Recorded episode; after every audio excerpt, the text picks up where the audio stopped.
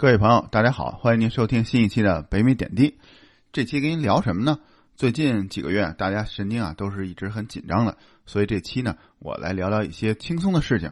咱们就呃跟您聊在拉斯维加斯吃自助餐和看演出的这些经历。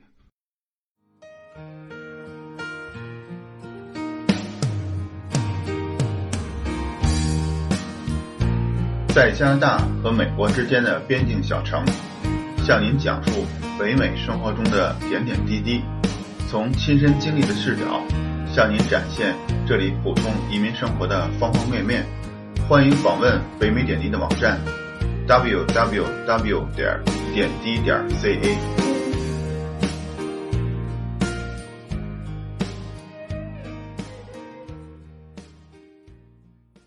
去年年底，也就是一九年的年底，我家呢又跑到拉斯维加斯呢去玩了一圈呃，几年前呢去过一次，第一次去的时候呢是去的呃 Vegas 啊、死亡谷、旧金山，还有像一号公路这些地方。然后去年这次去呢，主要是去洛杉矶和圣地亚哥。然后我们发现啊，其实圣地亚哥这个地方啊，其实比洛杉矶呢要可玩的地方要多很多。咱们以后可以专门找一期呢，来跟您聊聊圣地亚哥。这次呢，我主要想跟您聊在拉斯维加斯、拉斯维加斯的好吃的和好玩的。我们呢，很不巧，实际上，因为我们本来啊，只是计划在拉斯维加斯呢住一个晚上，等我们把这一圈呢都玩回来之后，中午呢回到拉斯维加斯住一个晚上，下午呢再逛逛街，晚上呢看大卫·克波菲尔德的魔术表演。大卫这个魔术师呢，可能是在咱们国人里面非常知名的一个美国的魔术师。他来咱们北京，曾经做过穿越长城的这个魔术，而且他本人啊，长得很英俊和帅气。我觉得他不需要做任何表演，就可以把一半的这个观众呢都已经迷倒了。演出票呢，是我提前在 Vegas 的官网上购买的。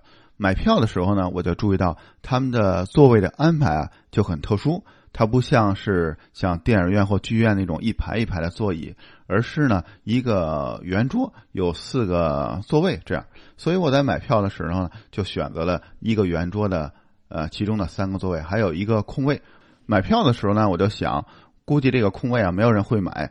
为什么呢？大家都是成群结伙一家人来玩，或者跟朋友来玩，呃，谁还会买一个单独的位子呢？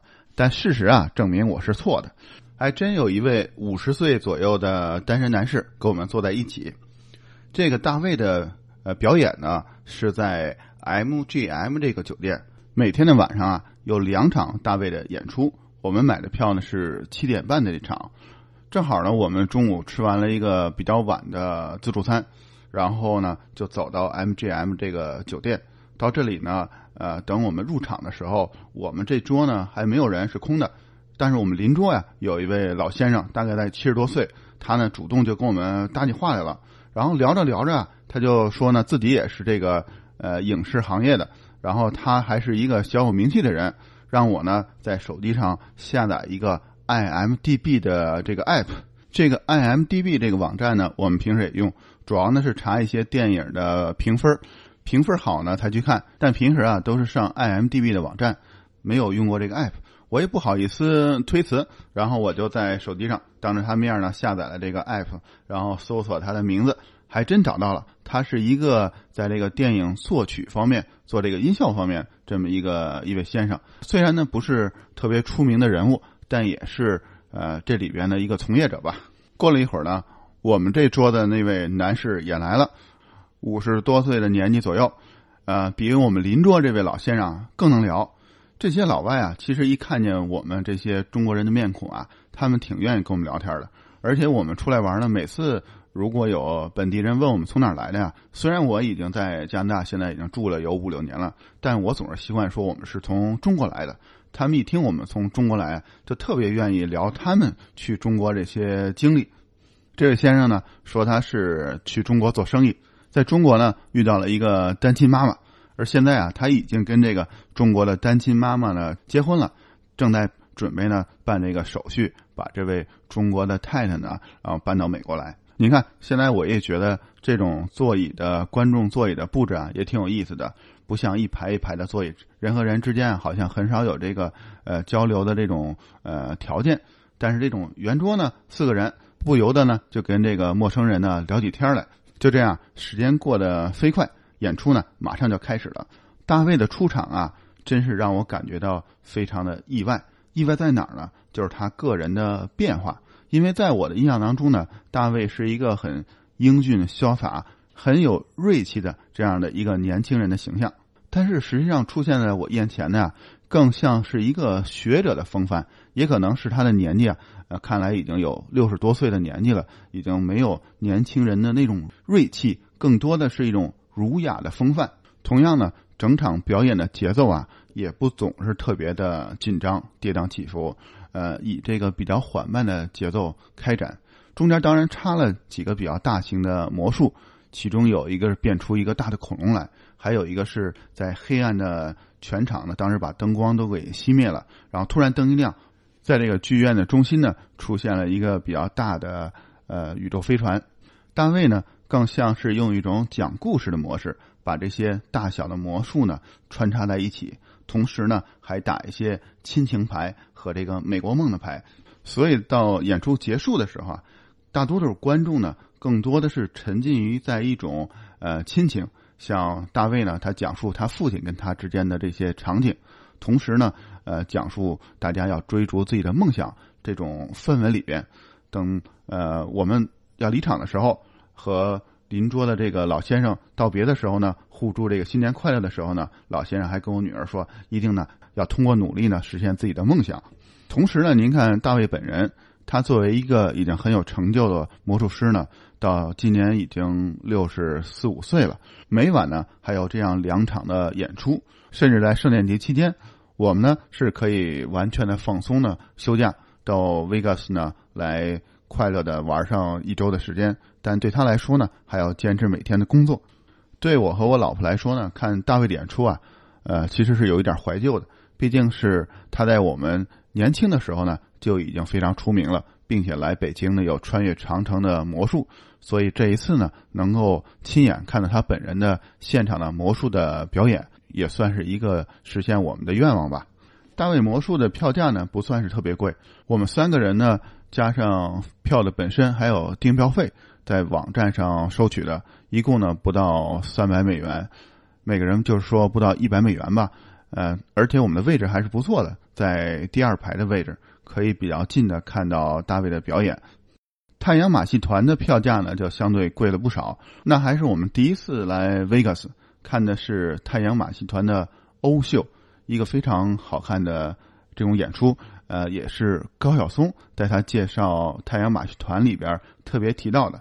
所以呢，我当时也是为了呃听了他的介绍呢，买了非常好的座位，是第一排的，不是最中间的，那就肯定是非常贵了。第一排的靠边上的座位，我们三个人呢要不到一千美元。我记得一个人的票价大概在不到三百美元吧，三个人加上手续费不到一千块钱的费用。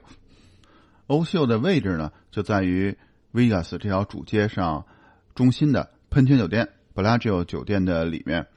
如果您想看欧秀这个演出呢，必须上这儿来看。为什么呢？因为它的舞台啊实在是太特殊了，就像高晓松先生他所介绍的。这个舞台啊，是一个非常高科技、在不断变换的舞台。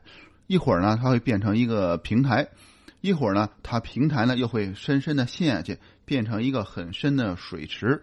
这时候呢，表演者呢从非常非常高的架子上面，用眼花缭乱、五花八门的方式呢跳到这个水中。这些演员啊，非常多的都是很高端的这种跳水的运动员，在油管上。您可以看到对太阳马戏团的一些演员的介绍和采访，当然不光是欧秀的，还有一些其他演出的演员，其中就有一对呢来自日本的孪生姐妹，她们就是世界的单轮车、独轮车比赛的冠军，在他们参加马戏团之前，他们是世界冠军。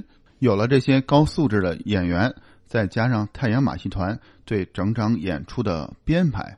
我觉得这才是他们的精髓，整场演出呢让人目不暇接，眼睛呢真是觉得自己两只眼睛都不够使。这个布拉酒酒店里边太阳马戏团的欧秀的演出呢，绝对是值得您来一看的。同时呢，我们以后如果还有机会来 Vegas 呢，我想再去看看他们的咖秀 KA 咖秀。据说呢，这是也是太阳马戏团他们投资非常巨大的一次演出。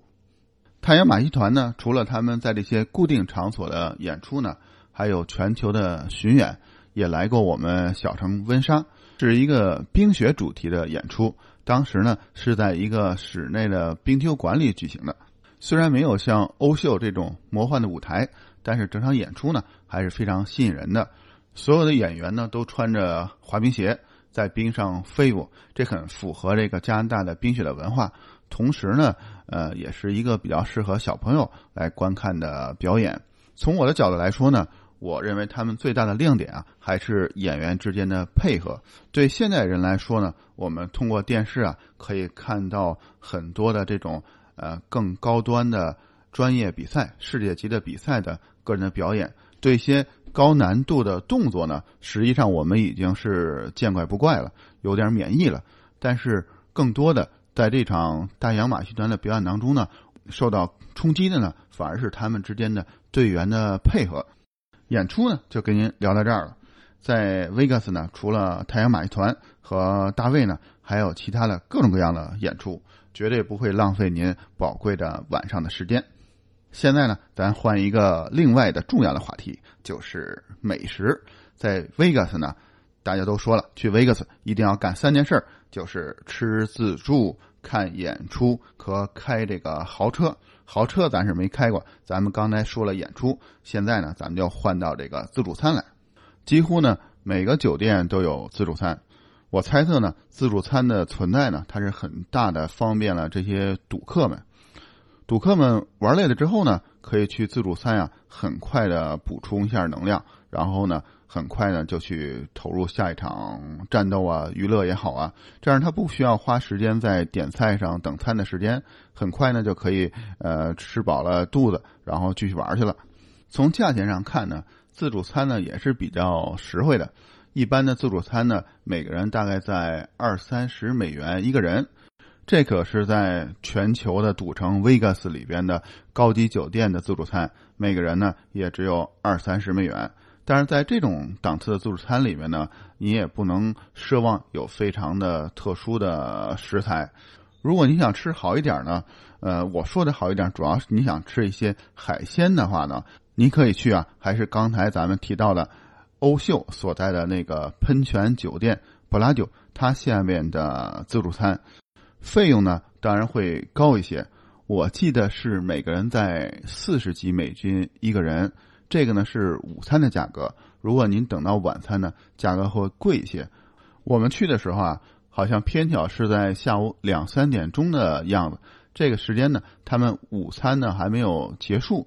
晚餐呢也没有开始，所以我们排了一会儿队啊，排队的人呢还不是特别多。我们排了一会儿队呢就进去了，以这个呃午餐的价格去的。然后等到了过了一会儿呢，等我们吃了一会儿之后呢，然后晚餐的菜呢逐渐的上来了。这样实际上我们也享受了晚餐的海鲜。我们呢还真不是有先见之明这么安排的，主要是我们要十二点钟呢回到 Vegas 还车。然后再入住酒店呀，再从我们所住的酒店走到布拉就这个酒店，正好赶到这个时间。第一次来 Vegas 的时候啊，我们就听说过这个自助餐，当时呢没有吃呢，主要是因为当时见到排队的人实在是太长了。但是这棵草啊是种下了，这次第二次来啊，终于把这棵草给拔下来了。但是等我们坐下之后，开吃之后呢，其实是有一点小小的失望的。毕竟它比别处的普通的自助餐呢会贵一点，但是菜品呢没有见到特别出众的，呃，只有呢蟹腿儿，但是这种蟹腿儿啊，并不是那种特别大、特别长那种雪蟹腿儿。这种螃蟹腿儿呢，在比如在我们温泽啊，或者在多伦多呢，稍微好一点自助餐呢，或者是在周末的时候呢，也都会有的。这种蟹腿呢，我觉得它的肉质啊不是很鲜美。特别呢是有很多的蟹腿，它的味道是很偏咸的，不知道是原有的味道呢，还是为了储存呢，特别加的盐味在里边。所以呢，总的来说呢，我们先开始吃的时候呢，还是有一点小失望的。不过它的甜品还是非常不错的，中心呢有专门的一个岛呢，是放各种小的甜品的。甜品呢做的精致呢又美味，吃点这里的甜品呢，补偿一下自己受伤的心灵吧。就在这时啊，好像出现了一点变化，在原来放那种普通蟹腿的位置呢，突然排起了长队。然后我就过去一看啊，看个究竟。这时候呢，正看着一个白人大妈手里拿着一个大盘子，一个一个的挑，在挑那个蟹腿，而这个盘子里的蟹腿啊，也都变了样了，变成了真正的又大又白的雪蟹腿。这雪蟹腿来了，那我肯定不能落后啊，赶快拿个大盘子也盘在了队伍的后面。这时候你越等着越着急，你就看那个白人大妈在那儿慢条斯理的。一根一根的要挑出最大的几条腿来放在自己的那个盘子上面。我看所有的这些排队的人啊，都是有一种焦急的表情，又不能表现出来，这复杂的心情啊，我想您特能理解。然后心里着急，盼着这个大妈呢赶快走人，同时呢，这脸上和这个嘴上呢，还得露出这个祥和的这个态度来。这个时候啊，你就看吧，几乎所有的桌子上的盘子上呢。都已经换成了这个大的雪蟹腿了，这个大雪蟹腿的肉啊还是比较实在的。其实咱吃不了几根呢，肚子就已经饱了。不过咱不是来吃自助餐的嘛，那肯定不能光吃饱了就算了，那肯定是能吃多少就得塞多少，甚至呢还得再多吃一点儿。所以呢，呃，布拉就下边这个自助餐厅呢，我还是非常推荐您来的。您呢？不光可以在这里吃上非常划算的雪蟹腿儿，同时呢，它的甜点啊，我觉得也是非常非常好吃的。另外呢，它这里的烤的一些牛肉啊，其实是比普通的酒店里边二十多块钱的自助呢，也是会丰富会会好一些的。但是既然咱们来这儿，可能重点更多的是放在这个海鲜上，还有这个甜品上。咱们单从价格上看啊，也是非常实惠的。因为您看，像雪蟹腿儿。我在 Costco 买呢，每条鳕鱼腿呢，大概一条呢也要在十几加元。这样呢，即使您不吃其他的，每个人呢吃个四五条雪血腿呢，早已经把这个自助餐的价格给吃回来了。不过这个自助餐厅呢，它有一个时间限制，所以呢，呃，在里边每个人的用餐时间呢不能太长。我也忘了具体的时间了。同时，在这个布拉就的酒店里啊，还有一个餐厅，不是自助，呃，是一个中餐厅。而且它的排名呢是非常靠前的，这个餐厅的名字呢就叫 Noodle，也就是面条的意思。所以呢，来这儿的人啊，我估计都会点一碗面条，再点些菜。餐厅里的装修啊也很有咱们中国风格，而且服务员呢也都是穿着中式的服装。这里边的面条呢，还有烧鸡、烧鹅呢，都是比较偏南方的粤式的做法，比较清淡。嗯，味道呢也非常的好吃，但是可能对于我这种北方人呢，比较重口的味的人呢，就觉得好像差了一点什么。所以这个餐厅啊，我觉得还是非常适合这些本地人来吃的，就是咱们眼中的老外，让他们来吃呢，感受一下中华的餐饮、中华的料理。但是对于咱们华人来说呢，我觉得主要是排队的时间太长了。而且，如果像我这种喜欢川菜的、喜欢北方重口味的菜的人呢，可能稍微呢不是特别的适合。像在 Vegas 这种地方，遍地都是自助餐，还有各种各样美食快餐的地方呢，能有这么一家能够吃到纯正中餐的这样的餐厅呢，实在是太棒了。如果它能加上像水煮肉片啊、京酱肉丝啊、鱼香肉丝啊，或者是再来一个烤鸭呀。那简直是太完美了，几乎呢所有的酒店都有自己的自助餐，但不是每个自助餐呢都能吃到这种大螃蟹腿的。不过吃饱吃好还是没问题的，但是别有太高的要求。不过呢，这些自助餐啊却是一个很好的休息的地方，因为它没有时间限制。在 Vegas 这条大街上啊，来回逛了几次之后啊，我估计啊你也不想再逛了。第一呢是自己腿也走累了。第二呢，这些白天啊，除了去赌博、玩老虎机呢，其实也没有太多更多的活动，所以呢，你也可以找一个自助餐，吃个午饭，然后在这里啊，再踏踏实实的喝一个下午茶也好啊，下午咖啡也好啊，也没有人会在意你待多长时间，也是挺舒服的。好了，各位，这期呢就跟您聊到这儿了，我就祝愿大家呢都是身体健康，吃嘛嘛香。咱们下期呢再聚。